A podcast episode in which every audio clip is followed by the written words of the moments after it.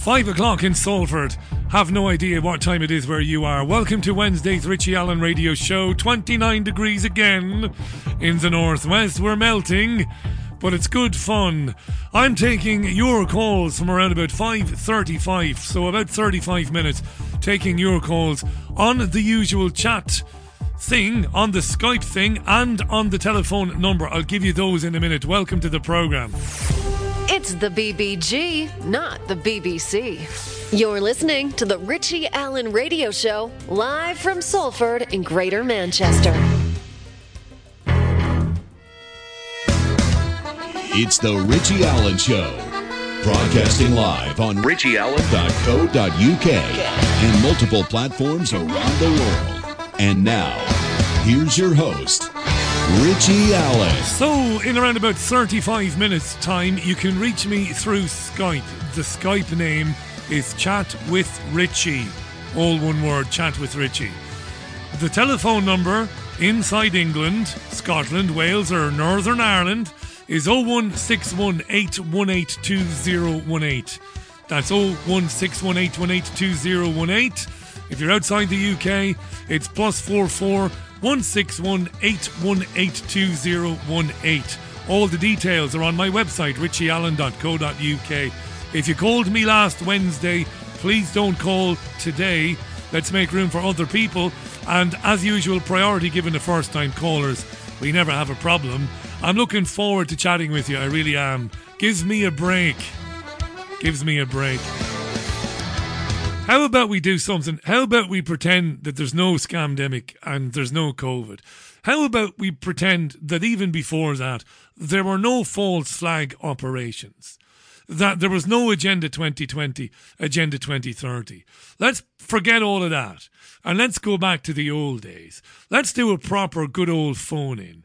Tell me, ladies, ring up and tell me that your husband has ran off with your sister. That's the sort of phone in I want today. Tell me that the children, your neighbour's children, are incessantly kicking a football against the wall and it's driving you mad and you've fallen out with your neighbour. I want to hear your stories. I want, I want to get back to some degree of normality. I just can't cope anymore.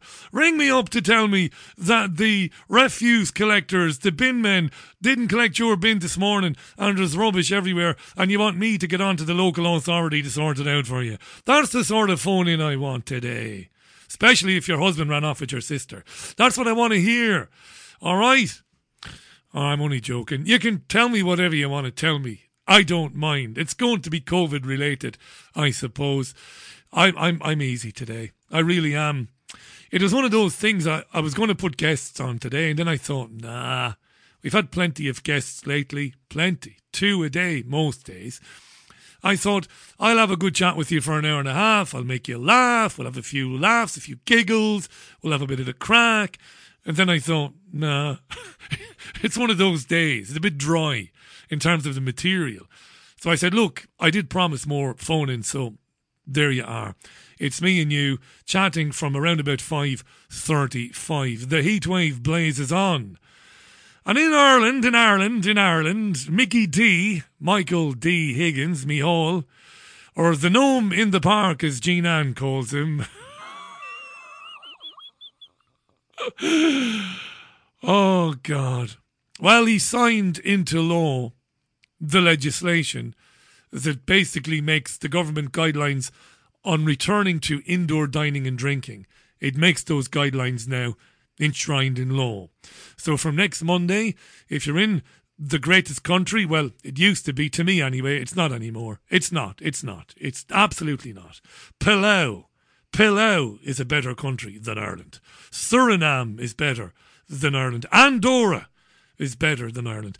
Anyway, if you're in Ireland from next Monday and you fancy popping in somewhere for a bite to eat, you know, a bit of pie and mash, that's not an Irish dish now. Some crubeens, you want a few crubeens and a pint of Guinness.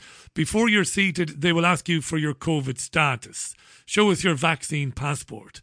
It's uh it's dreadful. It's awful. I know my history. I know the history of my country. And I, I can name, I could bore you to death naming the great men and women who fought for Irish independence for centuries. What do you imagine they might be thinking? If they're sitting around in heaven, I often have this fantasy is that if there is a heaven, you get to sit around, if you feel like it, watching a big screen television, watching what's going on on planet Earth. What do you think they're they're thinking? Constance Markievicz, what do you think? James Connolly, what do you think James Connolly? Of course, Jim Larkin. And before the Scottish start shouting at me, I know where James Connolly comes from. You don't have to tell me. What would they make of it, you know? I've been doing radio for years. I've met them all assemblymen, assemblywomen, city councillors, county councillors, mayors, mayoresses, members of parliament, traffic wardens, government ministers. What's the common denominator? Now, not all of them, but the great majority of them I met. This is my personal opinion. It isn't a fact. It's my opinion.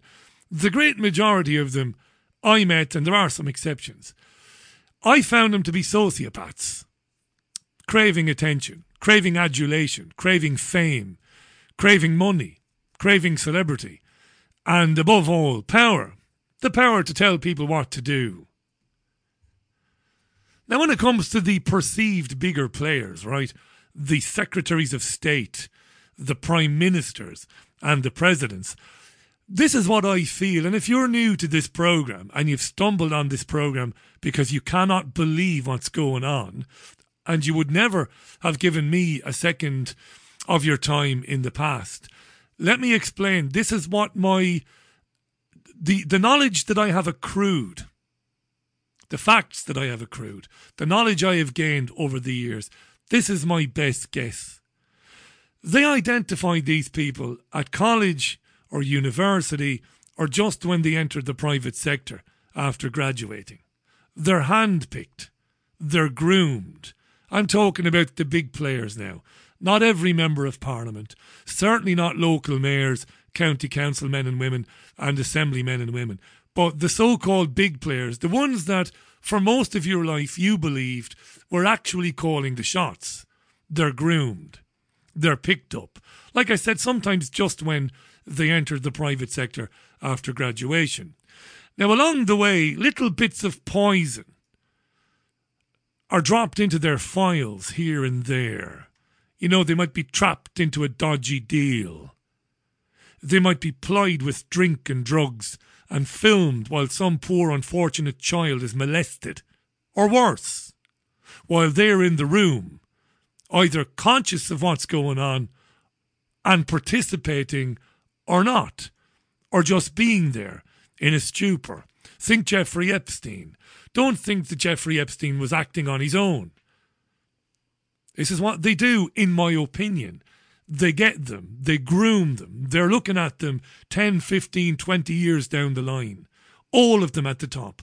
Macron in France, Merkel in Germany, Johnson, Biden, and the rest. Owned. By who?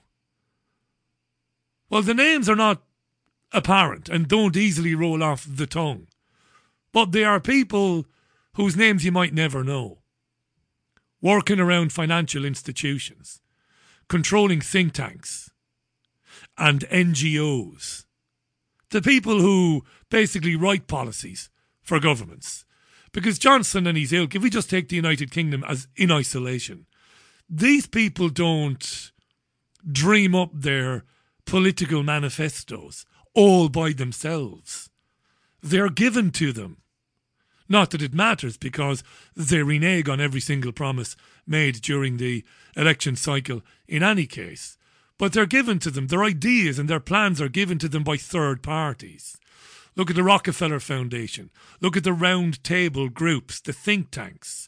Who controls them? Who's above them? That's where it goes. That's who these people are on some level, Michael D. Higgins, the gnome in the park, might be appalled on some level at signing into law legislation that compels Irish people to be jabbed with a toxic tidal wave of pus and shit if they want to drink a pint of Guinness indoors again. On some level, he might be. On some level, Boris Johnson back in October was probably horrified that the country was locked down when the median age of COVID deaths was greater than the median age of life in general. But Johnson isn't in control. Course he isn't. He's no power. He has the perception of power and the celebrity and the status and the fame and the money and the promise of even more money later on. But he has no real power. Owned these people. Irish people are gassed today. How could Mickey D, how could him, of all people, how could he let us down? He's a career politician.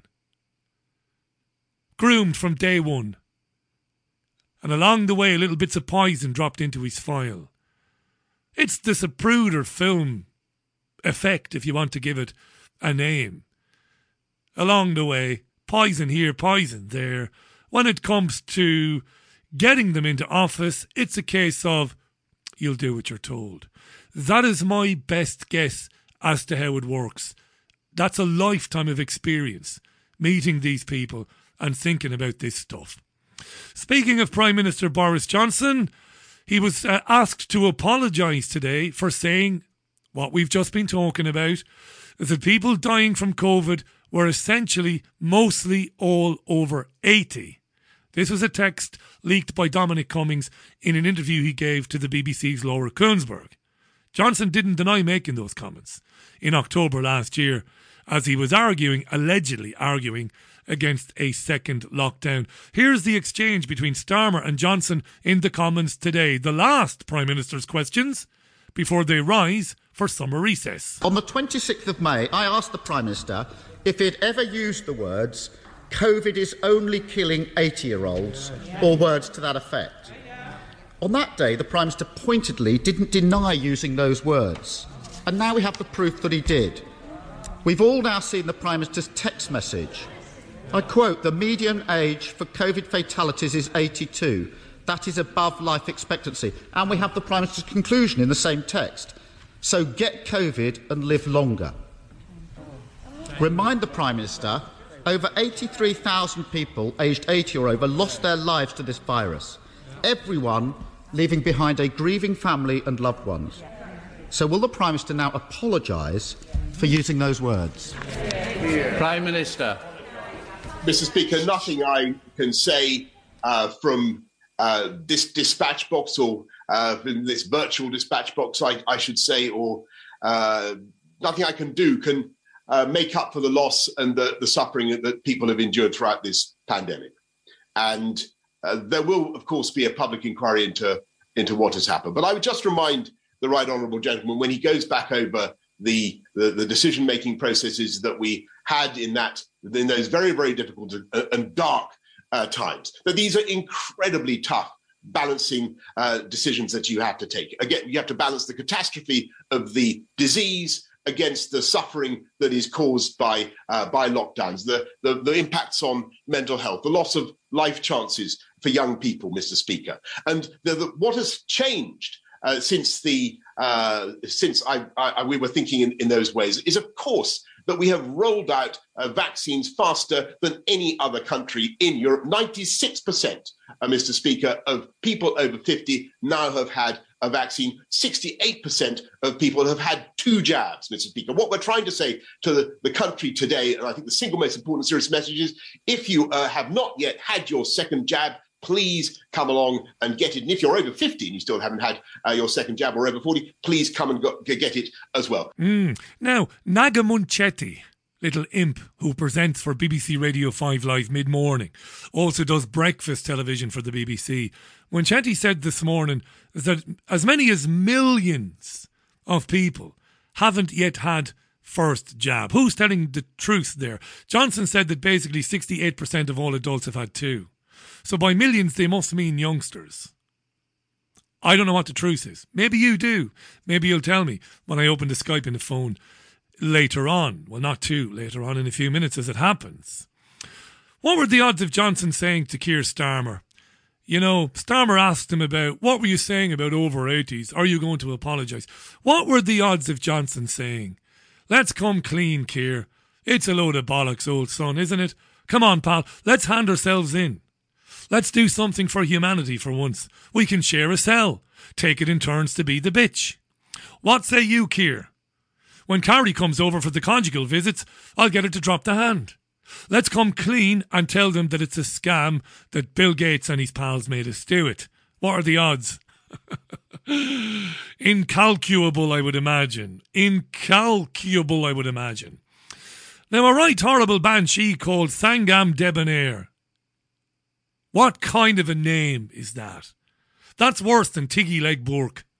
Thangam Debbonaire. That's actually the name of one of these goons who sits in Parliament. I'm going to say it again because I can't believe it. Thangam Debbonaire. What kind of a name is that? Any ideas, Tom? No. Could you repeat it? Because I, I can't believe my fucking ears. Thangam Debbonaire. Well, apparently she's the shadow leader of the House or something. I don't know. She's a Labour Party politician. She's got some front bench shadow position. I haven't a clue. Anyway, she was asked, does she and her party agree with the introduction of vaccine passports? Thangam Debbonaire.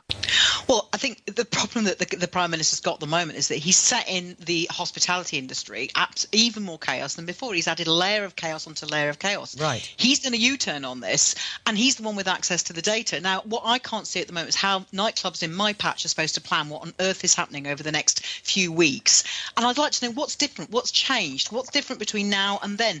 He mm. said something in Prime Minister's question today, which he said he thought British people would understand this. I don't think they would, to be honest. Either it was right to open open up nightclubs on Monday or it wasn't. Right. Now, if he's going to change the rules in six weeks' time, that just simply doesn't make sense. I'll get Amanda, to, mm, I'll get Amanda we, to respond to that. But what about you? I mean, what, what's your position going to be? Will you vote against it? Yeah.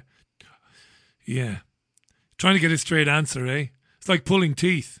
What do you think? Do you think it's a good idea to introduce Nazi esque vaccine passports? Um, oh, we'll see when the proposal comes, and at the moment, I don't know what that proposal is going to look like because, as usual, we don't have decent detail, well, and well, that is well, bad for businesses. So I don't know what we'll be asked to vote for because the-, the presenter Jo Coburn is very weak.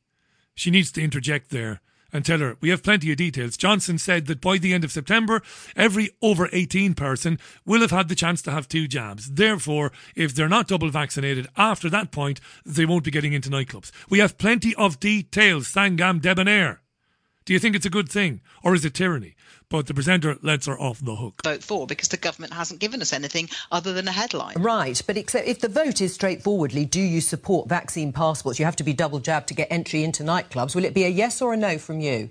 Well, as I said, it depends what's on that on that motion. It won't be straightforward. It will have to include things mm. like medical exemptions. What about people who, for some reason or other, are not allowed to vaccinate? There's all sorts of things there which we'll need to see in the proposal. We haven't got that in front of us. Yeah, she should stop her and say, "But you personally, forget the Labour Party. Do you think it's right to deny people their human right to congregate with others and have fun if they've?" not been jabbed with an experimental medicine. What about you personally? But Coburn doesn't do that. See it, then we'll make a decision. But then, and it is a question of principle, though, isn't it? I mean, is it the right thing? This is Laura Kuenssberg. Right thing or the wrong thing on a point of principle of venues to have to ask people for evidence of vaccination? Do you support the principle or not?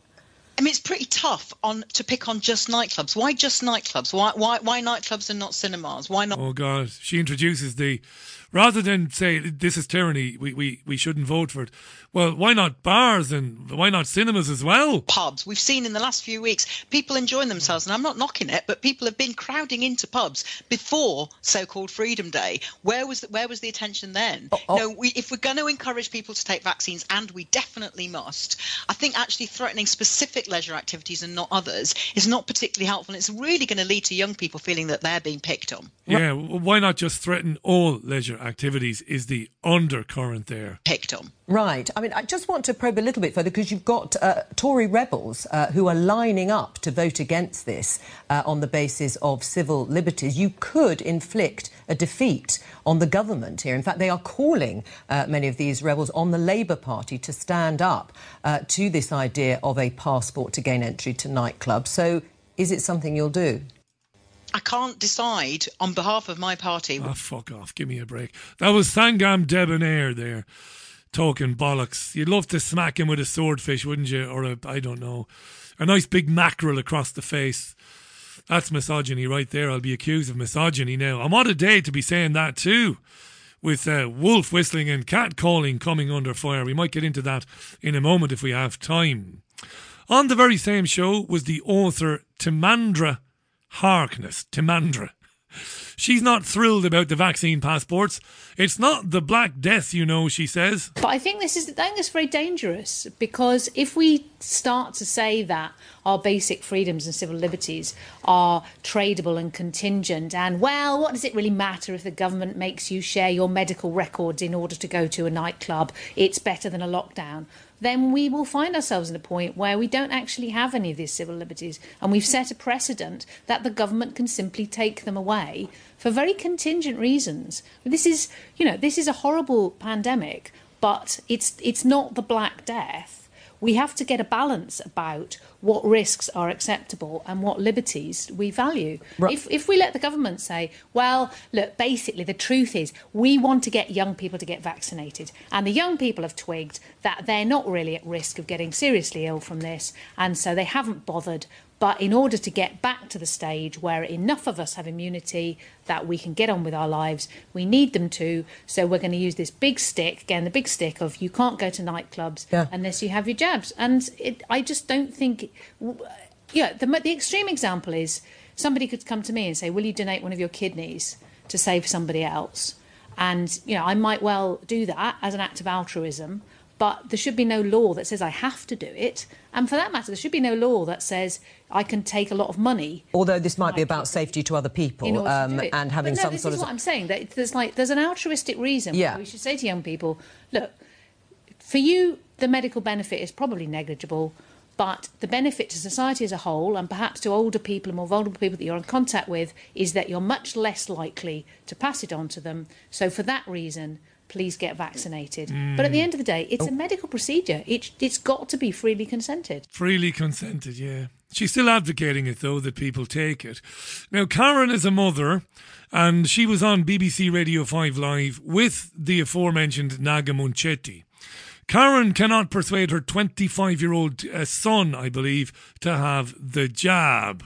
She can't persuade him. And he balances putting something into his body which there are no long term effects known from, and balances it according to the small risk of himself um, of having fairly mild symptoms, of which he did because he had it a couple of weeks ago. And um, he was um, fine, was he? And he was fine, 24 hours feeling not great, and then tickety boo.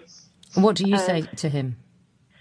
I'm talking about the collective and about the fact that the vaccine is not 100% effective for those in terms of that could get seriously ill from it. Um, and also at the moment, in terms. His mother is telling him, the 25 year old, that he should have it because it isn't that effective in stopping people getting COVID.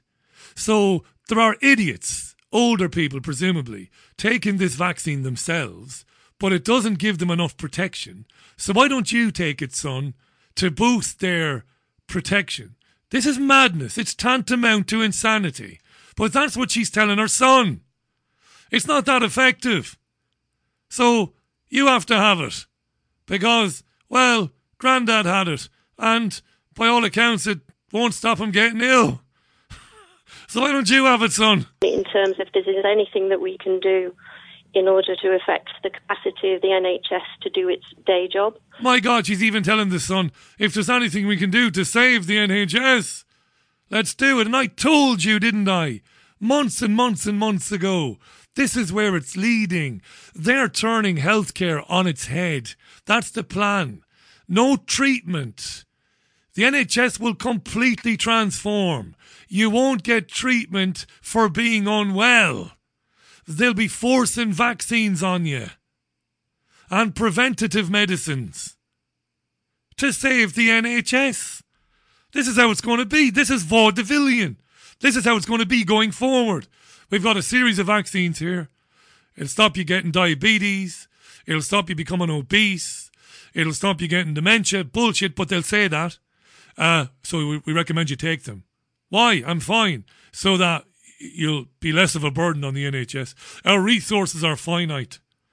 So if everybody takes the jabs, only some people will get diabetes, only some people will get dementia, and we'll be able to deal with that. That's how it's going to be. I've been talking about this for a long time. Without having the extras from COVID, although they're much smaller numbers than the first or second wave. Um, and at the time when I was talking about the collective, he was of a mindset I've put my life on hold for the past 18 months. I followed every rule. I've had it. Good lad. I've put my life on hold. I've ruined, I've partly ruined my future. Well, you have by locking us down, by screwing up my education, by screwing up my employment. Any chance I might have to buy a house, that's been just screwed right up. So I've had it up to my tits now, says the 25 year old son. It's, it's the validity of some of his arguments, and then at the moment, you, you'd very much hoping that it would be the carrot in terms of persuading him and doing that, what, what I believe is to be, you know, do it for the collective good. Um, and now with the stick approach, he's he's livid because he feels as though he's being manipulated, and it's um, mandatory vaccination via the back door. Because the one thing that he now wants to go and do, he will only able to go and do if he then goes and gets a double vaccination. Mandatory vaccination by the back door. That's what the 25 year old thinks. And fair play to him, he has actually followed most of the guidelines and the rules all the way through this. He's not been reckless. As he says to me, I'm not an idiot. He's not an idiot. I wonder how many more like him, or how many more are there like him. 25 year olds who've just said, no, I'm not having it, you know. She might take away his PlayStation 4. He might have it then, maybe. I don't know. She might hide his flashlight. I don't know. Lots of options there, Karen. Things you can do for your son. Wolf whistling and cat calling could be made criminal. To crack down on street harassment, apparently, and to protect women. This is coming from Priti Patel, the Home Secretary. She said the government would take action on a range of safety concerns with new proposals unveiled today. Right? So catcalling and, and wolf whistling and street harassment is going to be taken on. They're also going to commission a 24 7 rape and sexual assault helpline. That's a good thing. While the Department for Education will work with the Office for Students to tackle sexual harass- harassment, even and abuse in higher education. Now, to speak about this, to speak about this, the media today collectively got Victoria Atkins on. She's uh, well, she's a minister at the Home Office. Here she is with Nick Ferrari, who can't seem to tie her down on whether wolf whistling and catcalling will be criminalised. You won't be surprised that for some newspapers the headline is whether wolf whistling or catcalling is to be made a crime. What is the truth in that, Minister? Uh, we are very, we're listening very closely to uh, views on street harassment. We know from the public survey that we ran this year, we, we ran the first ever public survey on uh, violence in, against women and girls in, in order to shape our government strategy. And street harassment was a very, very common theme. Yes, my question was will catcalling and wolf whistling be made a crime? This it's a really really complicated uh, policy area. We know that there are some behaviors that are already uh, criminal offences and people don't know about it. That's why we're running the comms campaign. But in terms of the range of behaviors that can be covered by that term we do have to have a debate about where we think the line should be drawn in terms of criminalisation so that's why we're not rushing into uh, legislating. We are very much looking at what we can do to better empower women and girls to report existing offences, improve so, police response. Right. So, so I characterise the answer is you don't know yet as regards um, wolf whistling, and catcalling. In fairness, you know, this I see this as very much the beginning of the this next decade's work on tackling these crimes. Uh, let me give you a little example. Um, is wolf whistling and cat calling a crime? Really? Forget about whether it's on the statute books or not. But should it be a crime? I mean, listen, I've I've I've confessed to doing a lot on this program. But I've never whistled at a woman on the street. Certainly never catcalled, whatever that is. Should it be criminal? Example, um, during the survey, remember the public uh, emailed me saying, look, could we have a map where you just drop a pin and say, look, this is where I feel unsafe um, and give me the reasons why. Um, so we are doing exactly that. Next month. What? What? You're going to, you're going to put a map online where, where people can use a, I don't know, a cyber pin to pinpoint on the digital map where they don't feel safe. Uh, emailed me saying, well, look, could we have a map where you just drop a pin and say, look, this is where I feel unsafe um, and give me the reasons why. um, so we are doing exactly that. Next month, we'll be launching uh, an online map to help people just drop a pin so they can tell us whether they feel unsafe, perhaps because the lighting's not great or because of others. We want to gather this information, do it in a really methodical way, so that when we are um, considering options such as legislation, we're doing it in the most effective way possible. They're coming for men. Emasculation. I don't know about that. I don't know how I feel about that. Really. It's not going to affect me. But that doesn't mean I don't care about it just because I'm all right, Jack. It won't affect me because I generally tend to mind my own business when I'm out on the street.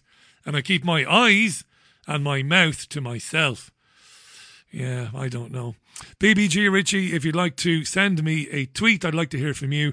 richieallen.co.uk. You can send a message to me through my website. Let me give you the contact details for the program because in five minutes' time, I'm going to open the Skype. I'm going to open the phone. Now, please listen to me. Please. If you called me last time, don't call me today. One of the great things about our phone ins is they're never repetitive. We don't have the same people over and over again. That's because we have an enormous listenership. So it's a good thing. So, so don't try and hijack the thing. If you've never called me before, do. I'm nice. I will listen to you. We'll have a little bit of a chat. And the third thing I want to say is, and please keep this in mind be as quick as you can without rushing. I don't want to rush you, but be as quick as you can to make your point. We'll have a bit of back and forth, and then we'll get another caller on because I'm expecting it, as usual, to be a bit mental. Uh, it's chat with Richie, all one word. That's the Skype thing, so it won't cost you anything. Chat with Richie, and Richie is spelled without a T or I C H I E. If you need to phone me inside the UK, it's 0161 818 2018. 0161 818 2018. Outside the UK, plus 44 161 818 2018. I could have had a jingle made. I'm just a lazy arse. I will do that before the next one. We'll have a jingle so I can save my blooming voice and don't have to keep repeating the numbers. If you didn't get any of that, go to richieallen.co.uk. At the top of the page, I did po- post about the phone in and there is a meme with all the details on there. How about that? Okay. Couple of tweets before I move on before I take a tune, before I open the phones, let's have a look at some of those. A number of you very interested in developments in Ireland and the signing into law of the vaccine passport requirement for indoor dining and drinking in Ireland. What happened to my fighting Irish? asks Kelly O'Neill on Twitter. Kelly, I haven't a clue. I've not set foot in the country since since late 2003.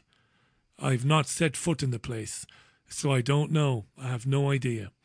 Richard says it's so frustrating how these politicians can never give a straight answer. Yes or no, says Richard. That's right, but the journalists could do a lot better if they want, you know, if they felt like it.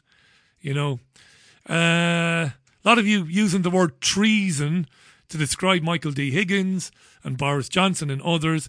Emma tweets the destruction of men in response to allegations that catcalling and wolf whistling will indeed be criminalised.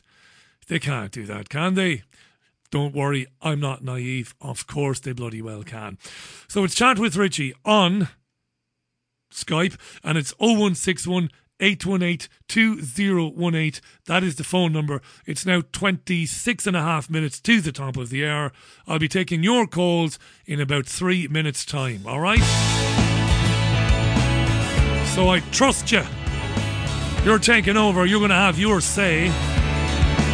In the meantime, this is Moz, anti lockdown Moz, by the way. And this is Alma Matters on Richie Allen's radio show in Salford. Alma Matters from Morrissey on the Richie Allen radio show. 24 minutes to the top of the hour.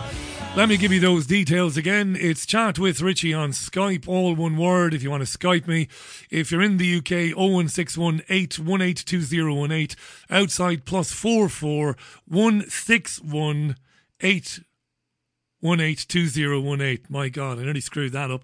01618182018. Good to be with you. First up is Sarah. How you doing, Sarah? Hi, Richie. I'm fine, thank you. How are you doing? I'm really well, and you sent me a message there. I think you said it's your birthday today. It's tomorrow. Oh, is it tomorrow? yes, Is it? yeah. Well, well, advanced happy birthday uh, to you. Welcome Thank to the program. You're first up, so I suppose you set the agenda. What would you like to talk about? Well, I often uh, hear you talking about people. Uh, we want more people to come on who talk about uh, sort of a religious side of it. And I wasn't brought up in orchestrated religion, but I've done my own sort of seeking for truth. And uh, the things that I sort of wanted to talk about were the things that were going to be full earth, um, that were prophesized in the Bible, and the thing and how they're related to, to today's events and how they sort of tie in together. Really, really interesting stuff. This, I love this. So, give us an example. A friend of mine listening to this tonight is big into this in, in a big way. Give us an example then of something Yeah, yeah. that might have been encoded in the Bible, Sarah, that gives us gives us a clue as to what's going on now.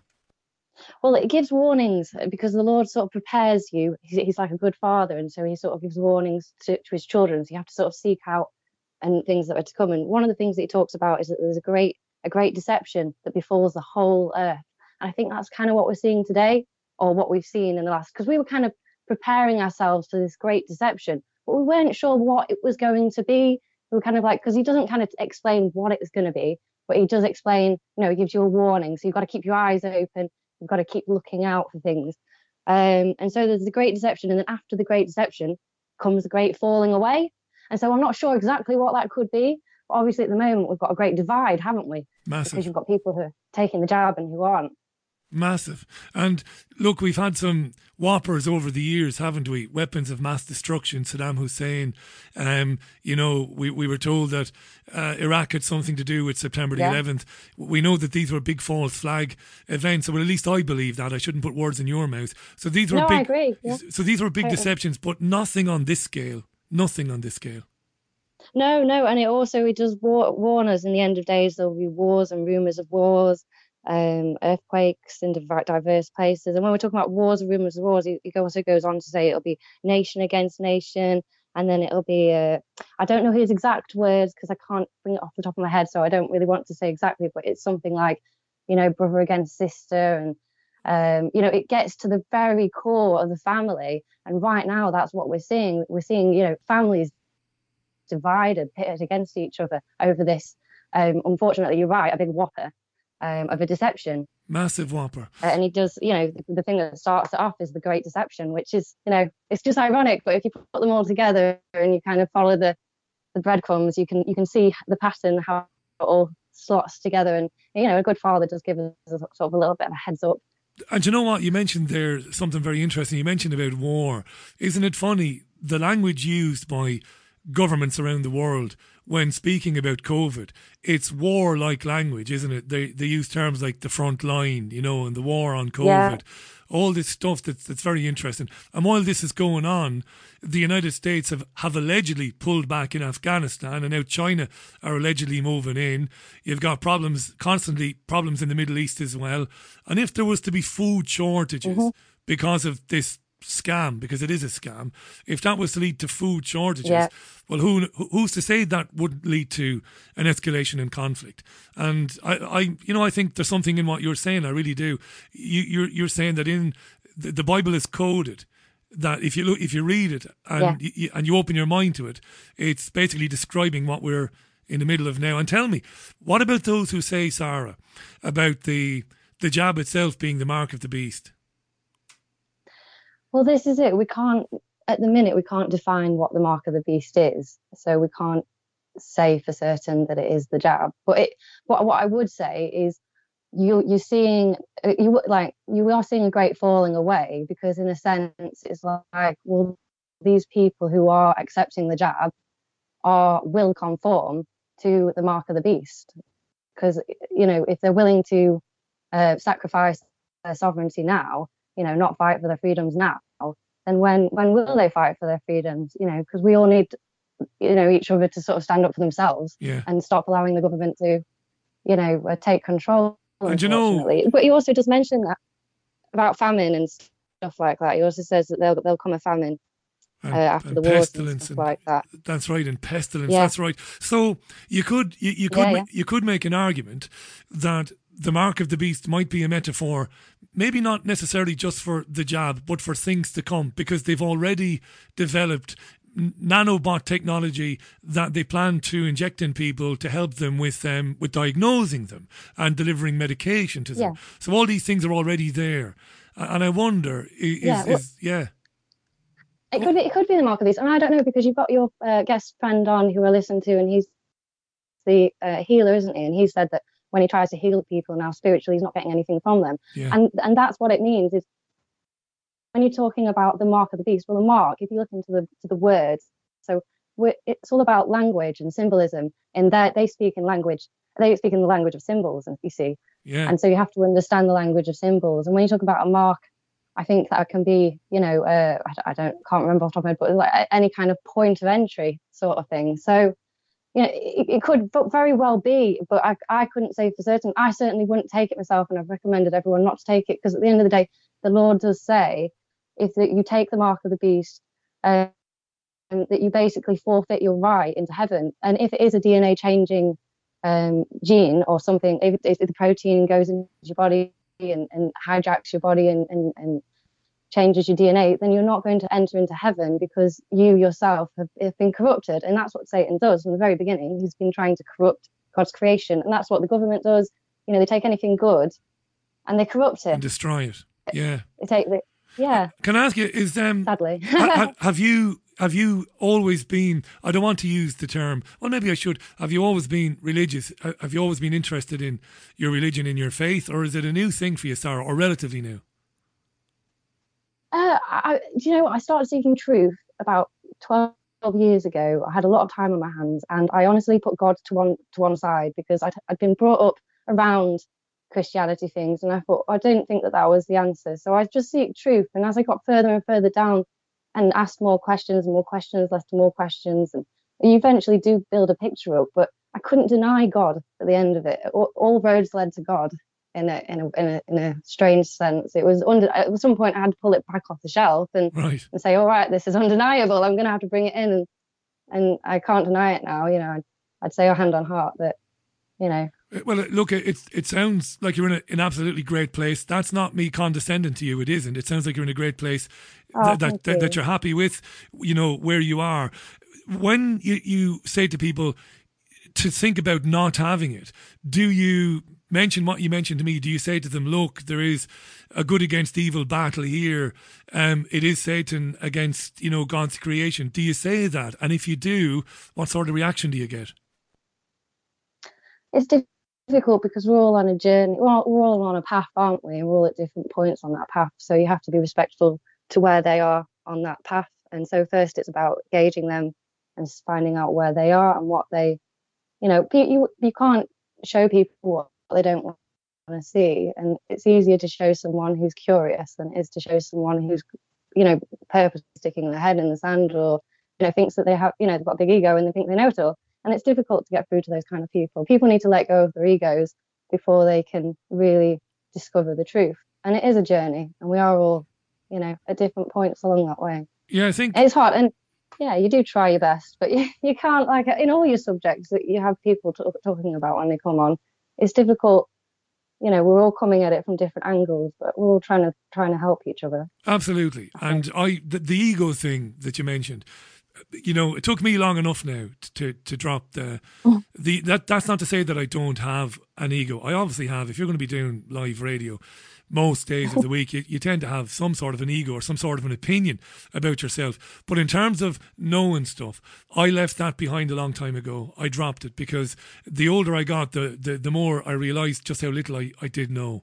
And uh, yeah, we all we all do that, Rich. We all have to go through. don't that. you? I think that's the Yeah, at some step. stage. Yeah. It's it, it's it's it's a humiliating, not humiliating. It's a humbling thing to realize that many most of the things you held to be absolutely true are not. And you think back of all the times you argued with people and you shouted at people and you domineered them because you knew everything. And then you Yeah. realize that you know nothing or next to nothing and I know nothing. That's all I do know is that I don't know very much. Sarah before I move on um, Mhm. if there's anything else you want to say I just want to say um, again before I forget happy birthday uh, tomorrow. And uh, you've got a youngster too so how if you want to just to, to kind of briefly chat about that how I suppose significant is that now in how you think about what's going to happen and what you're going to do about what's going to happen you having a, a young child Well, we, we brought her out of school. Well, I, I, when I say we, me and her discussed it, and uh, we came. She came out of school when we saw what was going on because we kind of talked about a few years ago, um, prior that something might happen, um, and uh, I didn't want her in that in that environment because at the minute I don't. They can do anything as far as I'm aware. They can keep her from me. They could jab her. You know, Uh, I've seen what they've been doing to other people, to, especially even to the elderly. And uh, you know, the government thinks that they're they are responsible for you and your child, and uh, they can do what they want. And it's a very scary situation for a parent. It really, really is. And all I can do is we can just divide ourselves. That's all any of us can do for, for now and find people, like-minded people, you know, to, to share. It's it's hard, obviously, because a lot I think a lot of people are living in isolation. But I mean, there's you who connects us, and we get to listen to you and your guests, and that inspires us and lifts our spirits, which is really really helpful. So I do appreciate that, and I thank you for asking about Sora as well, because she's she's a good kid and she does understand. You know, the, the thing is, I think a lot of kids, if you talk to them and you explain to them, um, you know, and and if they ask a question, you know, don't don't hide things from them. I think one of you guys said that the other day. Yeah. You know about their kids. and you've done the same. It's best to be mm. honest, but I suppose there's there's honest, and then there's you know honest. I suppose isn't there? There's there are certain things that you know certain children of a certain age are probably not ready to to contemplate. But I suppose yeah Yeah, doesn't- it ha- yeah. Has to be. Yeah, it has to be age. Yeah, age appropriate. Yeah, definitely. Yeah, it was. We we were listening to uh, Niall McAvoy the other night, and Niall was uh, the, the the ice hockey player, and he was saying exactly what you said that he tells the children, look, um, this is kind of being exaggerated. Don't worry about it. These people are taking this Yeah. far more seriously, and that makes some sense. I tell you what, Sarah, I think we might talk again in the future. Fascinating. I, I just don't meet enough people who are into, uh, you know, the the the I I don't want to say the religious side of it, but the more spiritual, um, the faith, I suppose, the faith aspect of it, and the Bible coding. I'm hugely interested in that. And if you know anybody, I mean, you're happy, you're welcome to come back on again on the regular show and talk about it if you like. But if there's somebody that you're reading that you think um, might be, uh, you know, worth uh, getting in touch with, I'd love to to get into that more on the program. Oh yeah, I will. I'll send you a message. There is someone that I think is really fluent and very eloquently spoken on the subject, and and is really easy to listen to as well. So I, I will. I'll send. That sounds. It sounds like I'm. It sounds like I've said that you're not fluent enough to talk about. it. I'm not saying that at all. But uh, no, but no, I'm no, sure. I'm, I'm not well. As not, I'm not as well versed. And I think You're a student, You want yeah. people to understand. Yeah, exactly. If you want people to understand it fully and comprehend it, then you need to have somebody who fully understands it. And Absolutely. you know, yeah. lovely to meet you. Sarah. By the way, and Thank you uh, very much. I won't say how old you are. You told me how old you are. Happy birthday tomorrow. I hope you get spoiled tomorrow. Oh, thank you. You're very welcome. That was uh, Sarah. How lovely. Um, uh, I didn't ask Sarah where she where, where she was calling from. Uh, I think Lincolnshire, Lincolnshire, maybe somewhere down the country. Maybe I could be wrong. It's 0161818 2018 if you're calling from inside the UK. But you're best to Skype me if you can. It's chat with Richie. Now, let me just let you know. Uh, I believe that Dean Smith who's a pal of mine, is trying to get through to the program. Dean, hold your horses. I'll get you on a little bit later on. Dean has run a care home. His family has been in the care business for some time. He's in Sheffield, and he'll have interesting things to say about the, you know, the mandating of jabs for care home workers and other things. We'll, we'll get Dean on for a few minutes because I want everybody to you know, be as succinct as you possibly can. I'm going to the phone line now. Caller, welcome to the program. Who am I speaking with? Hi, Richie. It's John. How you doing, John? Where are you calling from? I'm calling from Bolton, just up the road. Legend, you're just up the road from Salford. How are you keeping, mate? Are you well? You're good. I'm all right. Yeah, Hanging in there. Really, um, we spoke. It must be getting on for two years ago now, where we were talking about things like vaccines in schools and Wow. the sort of creeping malevolence. So I was sort of ringing in to sort of almost say, "I, I told you so." You told me so. I remember the ways. call. Now that, I'm- not lying, by the way. I do remember the call. Now that you say it, that's right. So here we are. So you're not surprised then? Like when they announced, if you want to go to a nightclub after September, you've got to have two jabs. That that didn't come as a shock to you, John. Not as such, no. You- I think a lot of this has been creeping in, especially with the children for well, especially teenagers, secondary school. I think it's been a long time coming, to be honest. And I mean, it was probably when they were going back to school last September, and we got an email from my son's school which listed all the restrictions that they were bringing in and, and uh, mask wearing in corridors and they had to wear masks on the bus and, and, and if they didn't follow the rules there'd be extreme consequences and all this. It was all in an email. And uh, so I responded and, and said, can you tell us what the consequences will be? Can you send us risk assessments in relation to mask wearing and, and can you give us a written assurance that if my son suffers any mental or physical detriment as a result of the measures you're bringing in, that you'll take full responsibility for it. Brilliant. And what happened was I had the head teacher on the phone within 24 hours who kind of just blamed everything on the local authority. Or oh, this has nothing to do with us. Um, we, we're only kind of following what the local authority is saying because they'll close us if we don't. But in reality, it'll be nothing like that. Yeah. And I said, so what you're basically doing in your email is that you're terrifying people into compliance. And she kind of kind of admitted it, but then she said, but uh, you know, I must remind you that your son could well be sitting next to somebody in class who could have some very seriously ill parents and could be passing it on to them. That's ridiculous. Uh, when they go home. And I said, well, hasn't that always been the case? He may well have been sort of carrying all manner of flus and Lord alone knows what in years gone by, and yet we weren't bothered then, but we're bothered now. So what gives, you know? But they were very, they were very kind of, oh, this is this is, we're only wording this so that um, um, the local authority aren't on our case, and, and then when this closed the schools again. Um, and reopened. What was it? It was in March uh, this year, we got again a similar email this time, which talked about testing twice a week and wearing masks in classrooms. And, and I just thought, well, I'm just not having any of that. So I, I, I replied and said, look, my son won't be doing any testing and he won't be wearing any masks. And the reply I got just said, oh, that's absolutely fine, no problem. And I thought, what if everybody responded like that? Yeah, yeah. But yet they don't. Is that what you think it is, John? So, so you said to them, and you sound great. You sounded great when we first spoke. So, so you sound like a nice bloke. So you said, "Look, no thanks, not from not not for my son." And they said, "Okay." Do you think yeah. that there's some that there's still some kind of misapprehension amongst people that these people have all the power and that you better do what they tell you? That they don't understand that they just need to do what you did? Would you say yeah, no? I think, but I think there's there's also, and it's how can you put it without sounding like you're, you're insulting people? It, it's it, it's almost, I think, a form of with many people. It's it's a form of cowardice, I think, because you do get a lot of people that I speak to anyway that will quite happily say, yeah, yeah, I think it's a lot of bollocks, and uh, but yet they'll still go ahead and test their children.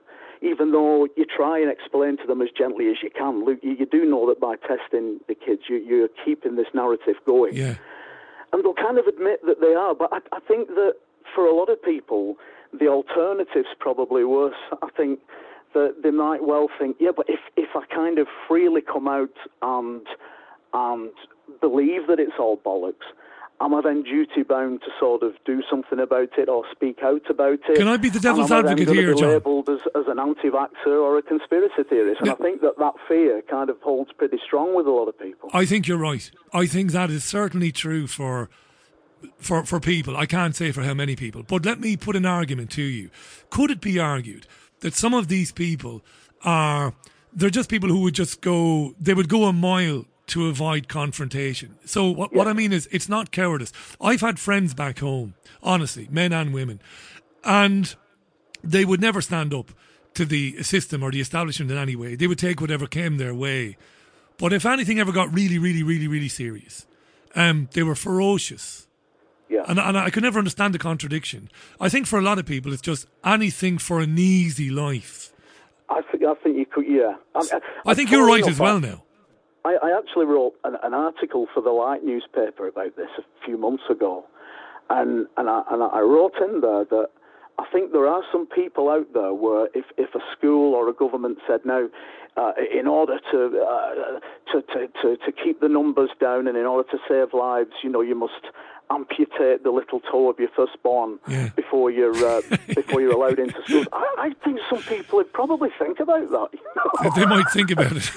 Absolutely right. I mean, I mean, but the situation since in, in, in, in schools, I mean, it's it's it's kind of entered almost comedy realms because once you start getting towards school holidays, a lot of parents stop testing the children because they don't want to run the risk of them being Right. stuck in all Right. over half term or the summer holidays and, and things like that. And I was asking my son, uh, uh, uh, uh, some of the kids messing about with the tests, and he said, "Oh yeah, you know," he, he said they'll they'll try them in in any fruit juice. They'll they'll try it. He said some will dip them in ketchup, and he said some of them have, have well claimed to have had some success by swabbing, I think, the bottom of the trainers and the bottom of the shoes. And by things like success, by success, you mean that they get a positive test so they get they off get a school. positive test and then they get sent home for two weeks. And then in a lot of cases, it's so I, I can't join the, the, the Zoom lesson because the Wi-Fi's gone down. Crazy.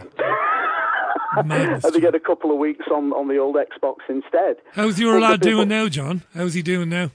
Well, he, funnily enough, He's he finished, is he? went back this week after his latest uh, period of being sent home again because someone in one of his classes supposedly tested positive. So we had to have 10 days at home, even though there's absolutely nothing wrong with him. He's, he's perfectly fine. And the girl in his class that tested positive, he was doing Zoom lessons with. Wow. Um, so you've got vast swathes of kids being sent home, and they're absolutely tip top. It's ridiculous. John, I'm gonna I'm gonna get on. I'm gonna get Amy in Dublin on. It was uh, lovely to hear from you again. Very important. mate. Likewise, likewise. And cheers for all you do as well, mate. It's a cracking show, and it uh, it brightens my day. Thanks very much, John. That's lovely of you to say that, mate. Thanks. That was John in Bolton. Lovely to have John on the programme. Amy's gotten in touch. Amy's in Dublin, and I do believe that Amy is in her twenties. I've thrown the gauntlet down, I think, in the past. I've I've wondered aloud as to whether people in their twenties or maybe even in their thirties are they resistant to this? Are they you know, standing up to this. How are they feeling about it? We we we did hear today on BBC Radio Five Live the say it for me um, mid morning program with Naga Munchetty. Uh, we heard, didn't we, that um, millions of people apparently millions of people have yet to have the first jab. So what does that mean? Does that mean in the UK that you know a large proportion of of twenty somethings have said no? I don't know. I really don't know. Amy's in Dublin. Amy, lovely to speak to you. How are you keeping? Hey, Richie. Sorry I couldn't answer the phones first time using Skype. Not at all. No, thanks for, for, for, for getting in touch and saying that you'd come on. I, I really appreciate it. So you're in Dublin and you've I threw the gauntlet down, didn't I? About twenty somethings and how things are going for them. Um and what you think about all of this. The floor is yours, Amy. What would you like to say? Well, I just think that 20 something year olds are going to be very easily uh, led with things like nightclubs and stuff like that. And they really know how to play the 20 something year olds. And the whole Facebook and social media kind of realm they're in, like they want to be cool in front of their friends. And I don't know, that's what I think it is. It's all superficial stuff from what I can see. You're um, Um, I've got sorry, sorry? go ahead, go ahead. No, no, go ahead. You're you're doing you're flying there. Go ahead. Yeah, no, I have a few friends now that don't really care so much about things like that, and they seem to be the ones asking questions. Like they're not so much into the social media and not too much out about. They don't really care if they don't go to a pub or a nightclub again. Is that right? Uh, so yeah, so they seem to be the ones asking questions, in my experience, in anyway. And same with my sister and my family as well. Do you know what, Amy? It's great. I suppose it's good that you might be, you know, inclined to say, "Well, I don't care. I can live without nightclubs." That's brilliant, but it's it's rotten, isn't it? Because yeah, fair enough. You're you're mature enough to say, "Look, I I won't have the jab to go to a nightclub. I can live without it." But it's tyrannical that that it even Oh, comes to that. You know? Yeah. No, it, re- it really is, and I haven't lost too many friends. Thankfully, the I, I lost a couple, but they were kind of like fair away friends, if you get me. Yeah. Um, but like that, they're right in it. They're posting conspiracy theory memes or whatever you call them, slagging people and all that. And I'm all for whatever people want to do. But when you cross the line to insult people, that's uh, no, there's no coming back from that with me in any way. You lose the argument, Amy, don't you? You lose the argument. We in in in uh, over the years when when when you interview people, th- they call this playing the man and not playing the ball. So you'll be on Facebook or Twitter and you've gotten some in- interesting information. You might have watched a television program. You might have heard a guest on, on a program who talks about the, the tests being dodgy, and you'll put that information out there. But rather than engage you or your friends on the point that you made, they'll just insult you. I mean, that's just rubbish, isn't it? And that's both sides. That's both Is it sides. both which I'm getting yeah? very, I'm getting, I, I just, I can't deal with the sheep and then uh, the tinfoil hat words and it, it we're get going nowhere calling people sheep at all. It, we're losing them uh, as soon as we mention that word. Same when someone says says Amy or tinfoil hat, they lose me. Yeah, yeah. Like uh, we need to do step by step, time bit at a time. Don't go ramming in all the way. But at this stage now, what uh, that fella in the park or what? What's your friend call him? The Ben Gilroy, was it that was on with me the other day? Was it Ben you're thinking of?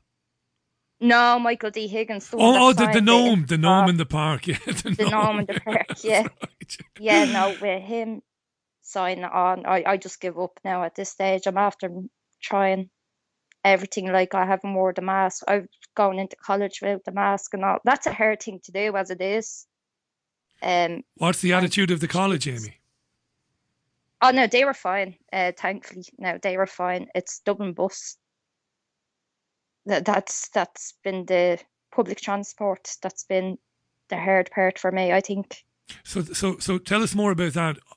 How how is it regarding exemptions in Ireland? I, I would have thought that you could tell a driver, I, "Look, I'm exempt, thanks," and just tap your ticket or, or pay your money. Oh, not a chance. No, No, I I've got. I had two letters. I don't usually use the bus now or any sort of transport. Um, but th- that didn't matter. And I told them I have the two letters here. No, it, they're not worth it. It's. I don't know why there's exemptions in it, because nobody was listening or anything like that. Like, uh, yeah, no, it's just arguments or So nasty conflict, conflict all the time. Conflict wherever wherever Yeah. you look. It's funny that because I was up in the lakes back in April, and I was astonished, Amy, to see that some of the shops in the Lake District, some of them, particularly in Windermere, they actually had signs boldly, boldly declaring that there was absolutely no exceptions. Now, this was against the law. This is totally against the law to say that there would be no exceptions because the government itself made it clear that if people had a condition that um, meant they couldn't wear a mask, they should be left alone. But these shops were just ignoring it and putting signs up saying absolutely no entry without a mask. And you're saying it's pretty much been the same in Dublin on the buses anyway. Yeah, and interestingly enough, uh, my friends in the UK, well, she obviously comes back to her mum and stuff like that, and she said that it's completely different in Ireland. She said it's ten times worse than it is where she is. She's in Plymouth, and she said, um, yeah, that it, Ireland's a different category. I hear that all the time. shocked. Yeah, I hear it all the time from people who travel as much as they can, who travel between the UK and Ireland. They say that because we think we have it bad here, but they say it's it's absolutely dreadful in Ireland. And now you have this new um, vaccine passport thing. Do you know what upset me today, Amy? Was I, I did listen to Morning Ireland and I did listen to a bit of RTE news at lunchtime. And the, God love you. I know, I know it was dreadful. Yeah, the Vintners Association or Federation. It's the Vintners Federation. Now you'll know this, but some of our listeners won't know. That's basically a body that represents publicans in Ireland. They're all for this. They're all yeah, for oh it. yeah, yeah, yeah. I uh, heard them saying that when it was first proposed. I heard them come out and say that, and I was thinking, God Almighty, we haven't got a hope. Like because this could have all been ended with the private sector. They could have ended it from the mask, like at that stage, Yeah. because we all knew this was a precursor to the vaccine. Like everybody knew with brain and anyway.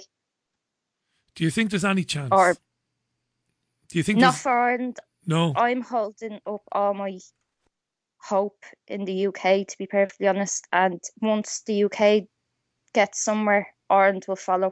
Do you think so? Oh, I, was, I was going to ask you: w- w- Is there any chance that from next Monday that that people will stay away, or that enough people will stay away from the pubs and the restaurants to send a message? Will enough people do that? Because that might send a message to the private sector, to the owners of these businesses. What do you think? I don't know. It's hard to judge. I, I don't have any faith. Um, I, I've given up on Ireland completely, to be honest. Like I've never been so ashamed of Ireland at all. Today was just heartbreaking. Yeah, it's dreadful. Um, you and me both. Yeah, me mum and all we're all just devastated. We can't believe what's after becoming. And your mum You is your mum has an idea that something is not right, does she? She's she's kind of clued in.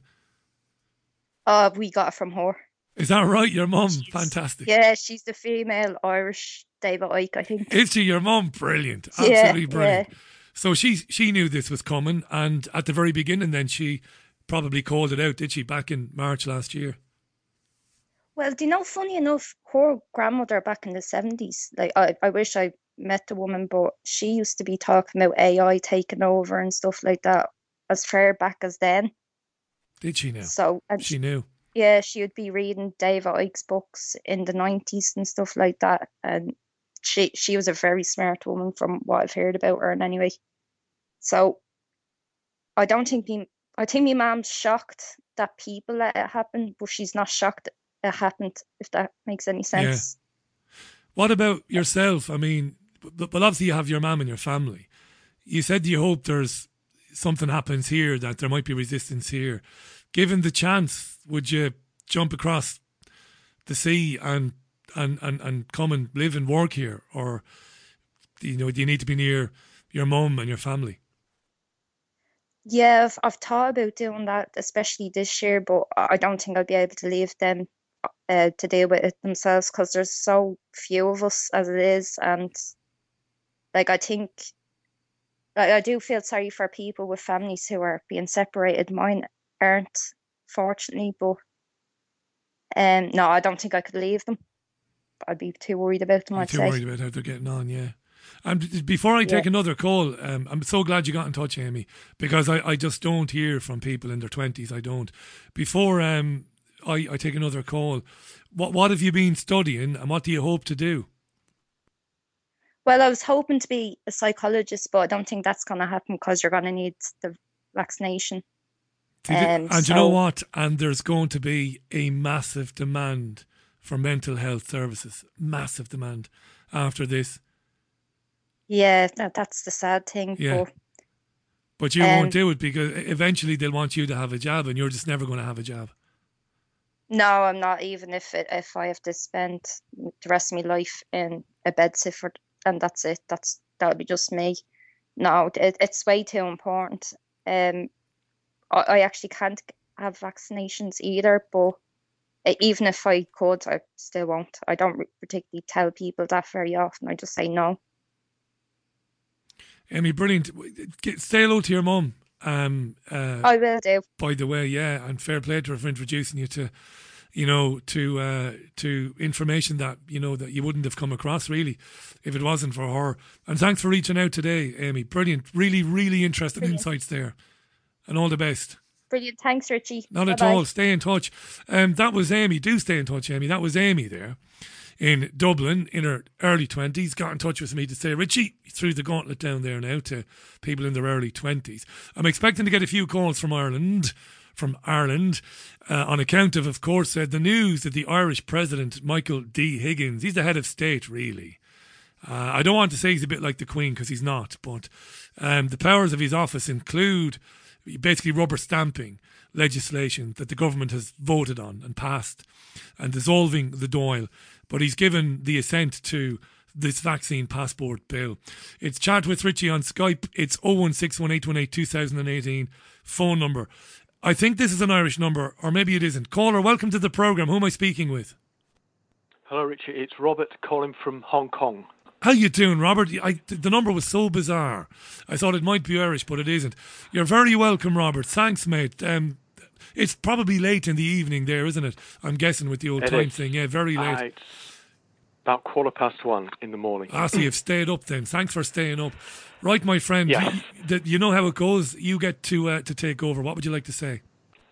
Okay then. Um, in Hong Kong, just a few figures first. In 2019, there were 356 flu deaths. In 2020, there were only 148 COVID deaths. Um, in 2019, no lockdowns, no masks, no restrictions. But in 2020, with half the number of deaths, we got all the restrictions, uh, the lockdowns, and the whole lot applied. And the reason simply was in Hong Kong in 2019 there were protests, and the um, the COVID thing is a complete hoax to simply stop the protests. That's what happened, and that's what the figures clearly show here. Hong Kong has a direct train line to Wuhan. You can get there within four and a half hours. Hong Kong is a very crowded place, and yet the deaths here are half they would be in a normal flu season. So there is not a COVID problem in Hong Kong. It's Now- all about stopping protests.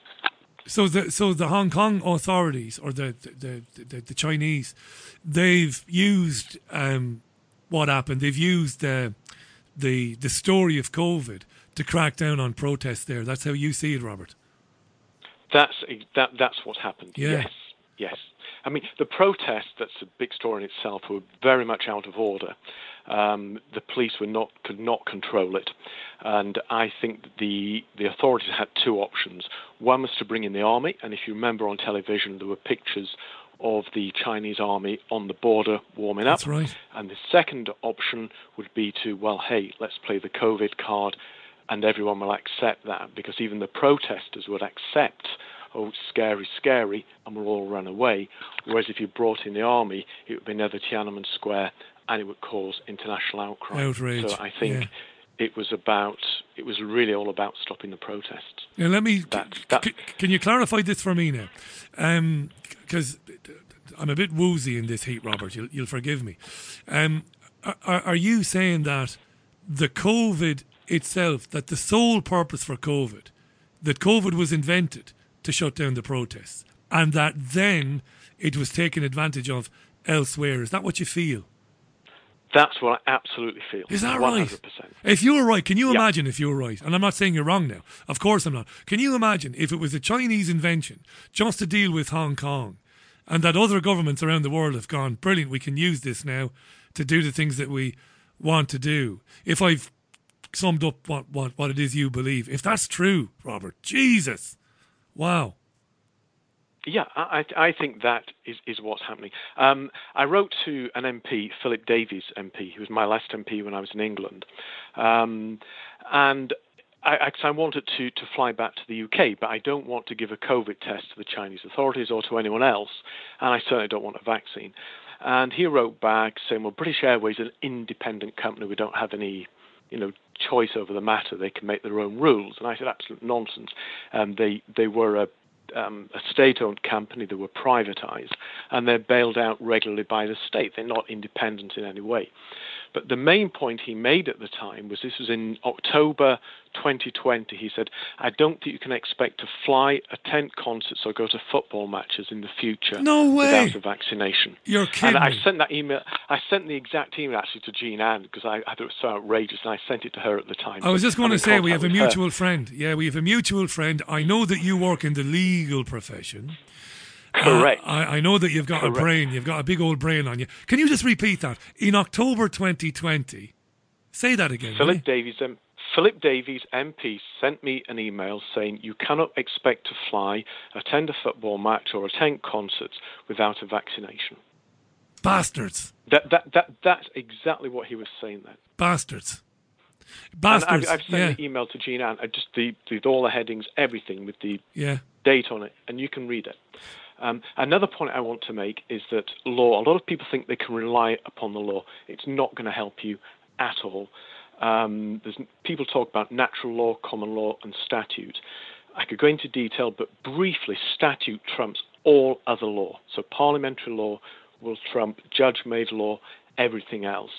The human rights law, which people rely on, each article has two parts one that gives you a right, and the second part of every single article states very clearly there are exceptions where the government can override those rights, and one is public health.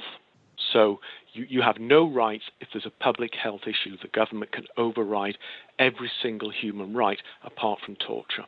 That's number one. Number two, um, people sometimes talk about um, discrimination. That's not going to work either because the other part of law is health and safety at work, and the health and safety at work will always trump discrimination. So the law is an absolute dead end in, in solving this problem. It's just not going to work. So I think it'd be great if people could think about how positively we can solve this, forget without the law or without politics. How can we make it work? That's if anybody can think about that, I would you know, really can I come? Can. I come back to that in a second with you? I just want to because that's Sure. hugely interesting.